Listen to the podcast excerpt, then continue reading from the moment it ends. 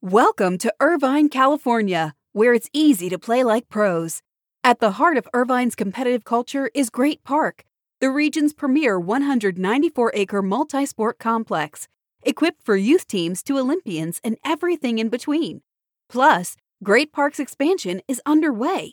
With near perfect weather and a thriving sports scene, Irvine is the place to play. Visit destinationirvine.com for more information.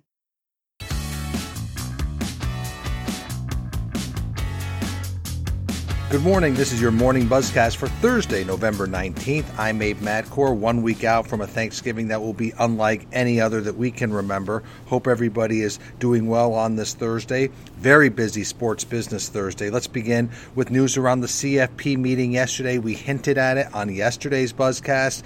College Football Playoff Committee met.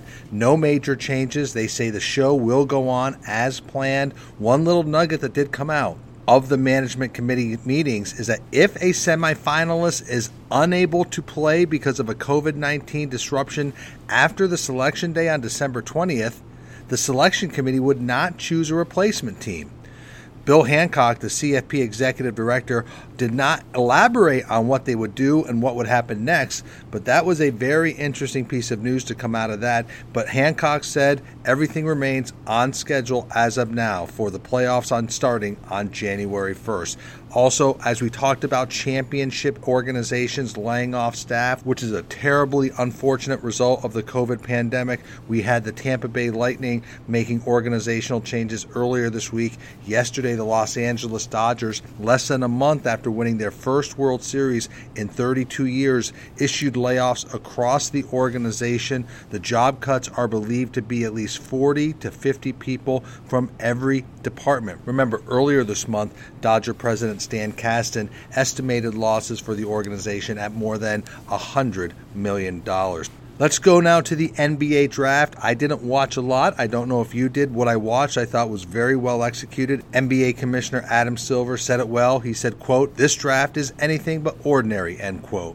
As we look at an agent breakdown by our own Olivia Green and Liz Mullen, the first round of the virtual draft saw Excel Sports Management and CAA Sports tie for the most picks with five. So both of those agencies represent five first round picks. Excel had two in the top 10. CAA grabbed one in the top 10 with Obi Toppin going to the Knicks. Remember, there is a connection between CAA Sports and the Knicks. Leon Rose, who is now president of the Knicks, was at CAA for many, many years. Other highlights from the first round Clutch Sports Group represents the number one overall pick, Anthony Edwards, that went to the T Wolves.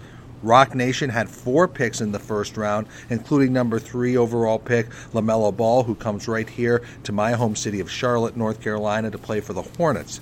Also, Wasserman will represent three picks in the first round. So, again, Excel Sports Management and CAA Sports tied for the most picks, representing five first round picks. Last year, CAA Sports and Wasserman had the most picks in the first round by representing four players. But all in all, the NBA should feel very happy about conducting a successful virtual draft. Let's shift to the media world and a deal that's been rumored about for a little bit. Sinclair Broadcast Group yesterday signed a deal to rename the 21 regional sports networks that they acquired from Fox under the Bally Casino brand. The 21 sports networks will now be called Bally Sports. This also includes promotion and branding around the Sinclair broadcast TV stations, the tennis channel, and its sports streaming service, of course, called Stadium. In return, Sinclair receives a naming rights fee, they get shares in Bally's, and an agreement by the company to spend a percentage of its interactive budget on Sinclair outlets. We could have a story every morning on the Buzzcast about a new connection or a new deal between a sports property and a gambling service. This Bally Casino brand with Sinclair Broadcast Group is a big one. Let's shift to the soccer world. I've talked a lot on the Buzzcast about Angel City, the NWSL franchise that will start in Los Angeles in 2022. Well, why are they interesting to watch? I've said it. Their ownership group is incredibly diverse and incredibly successful, and I think will bring a ton of new ideas to the sports business. They will announce two big deals today. Heineken USA has signed on as Angel City's first corporate sponsor. It's a four year founding partner deal. This club will not begin play until 2022, but our Terry Lefton is reporting that activation will start immediately on social and digital outlets. Now, remember, under Angel City's unique sponsorship agreements, 10% of every deal they sign is tied to a cause. So Heineken is dedicating 10% of its deal to LGBTQ causes, which are to be determined. Heineken is very invested in soccer. They are one of MLS's largest sponsors and now do a deal with the NWSL Angel City. In addition, Angel City will announce a deal today to play at Banc of California Stadium and share that facility with LAFC. Angel City also talked to the Galaxy about playing out in Carson, but they will play at Banc of California Stadium, a great downtown venue in Los Angeles. The club still will plan to build out a training complex, and that will be their next move or decision staying in California, we talked about the Golden State Warriors' very ambitious and progressive idea to spend about $30 million to do coronavirus testing for all spectators ahead of games. It's been one of the stories my sources are talking about most predominantly over the last week. Well, news today out of the San Francisco Chronicle is that the city's Department of Public Health right now is rejecting the Warriors' plan, which would bring back more than 9,000 spectators to games at the Chase Center during the up upcoming season. They did promise to work with the team to try to stagger the number of fans in the building. They raised the possibility of allowing 25% capacity, which would be 4,500 fans at Chase Center if San Francisco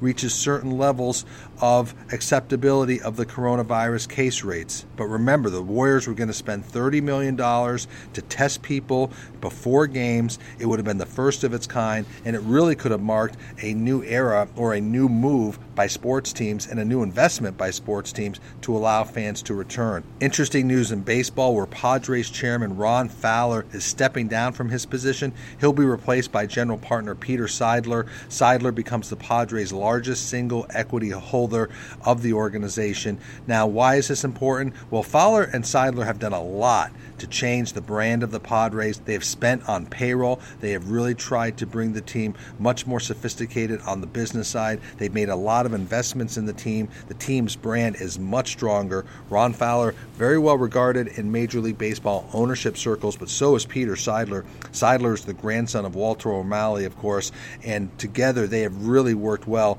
I know that they won't miss a beat here. Peter Seidler is also one of the most respected leaders in baseball and also one of the nicest people people in all of sports business. Fowler will continue to stay involved. He'll stay in baseball's labor negotiations and maintain his place on various league committees. And that's a good thing because, like I said, Ron Fowler, really well regarded in baseball circles, but a change there in San Diego.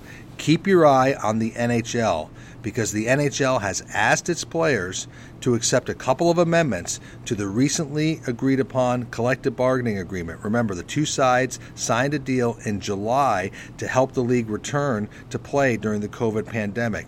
Now, the league has gone to the players and asked for a couple of other things. They want deferrals on salaries to be increased. They also want to change, reportedly, the escrow caps in the final three years of its CBA. So these are going to be tough negotiations. The players have learned of these requests by the NHL recently. They are reportedly not very pleased with this request. They don't really want to reopen the CBA. They don't want to make changes. But the players were told that the league is seeking $300 million in savings after losing an estimated $600 million in the shortened season in 2019 2020, the season that was just completed in the bubble. So that $300 million figure is attributable to reports out of Toronto. So the league coming to players saying, we need some help, we need some savings, we need you to defer your salaries even more.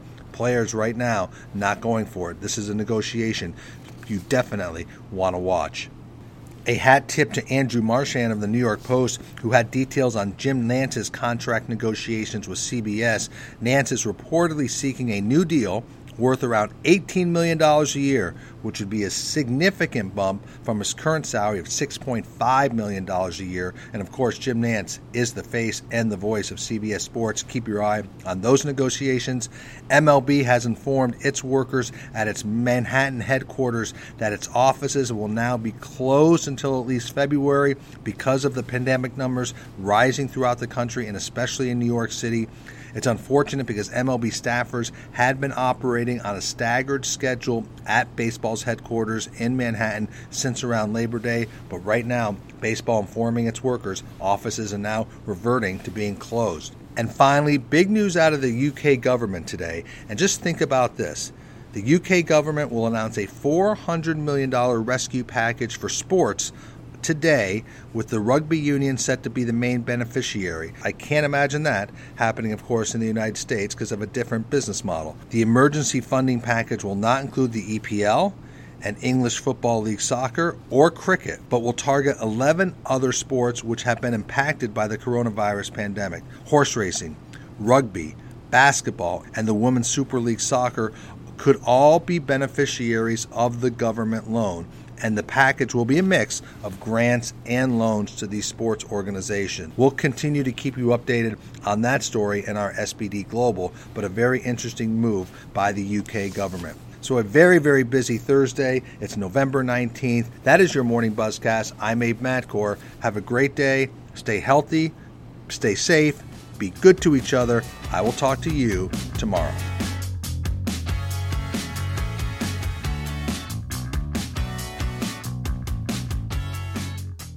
Welcome to Irvine, California, where it's easy to play like pros. At the heart of Irvine's competitive culture is Great Park, the region's premier 194 acre multi sport complex, equipped for youth teams to Olympians and everything in between. Plus, Great Park's expansion is underway. With near perfect weather and a thriving sports scene, Irvine is the place to play. Visit DestinationIrvine.com for more information.